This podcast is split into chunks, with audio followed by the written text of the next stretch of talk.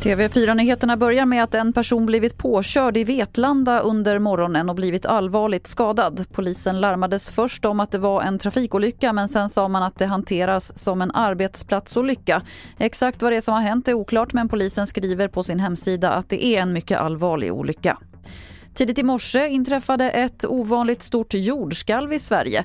Det ska ha hänt vid halv femtiden i morse på 19 kilometers djup och det hade en magnitud på 3,0. Björn Lund är seismolog och han säger så här om skalvet. En jordbävning av den här storleken hade magnitud 3,0 då här 04.34 i natt. Och det är inte så vanligt i Sverige trots allt. Vi har knappt ett sånt skalv om året i, i landet så att lite ovanligt är det i alla fall. Här har man haft en spänningsuppbyggnad och så är det någon spricka som inte riktigt har orkat stå emot. Och får man då en hastig rörelse på, på sprickan så känner vi av det som ett jordskall. Och till sist kan vi berätta att det nu är officiellt att Scooby-Doo-karaktären Velma är lesbisk. I den nya filmen Trick or Treat Scooby-Doo blir Velma kär i en tjej. Och för fansen är det stort att hennes sexualitet äntligen blir officiellt erkänd. Det här skriver New York Times. Fler nyheter det finns på tv4.se. Jag heter Lotta Wall.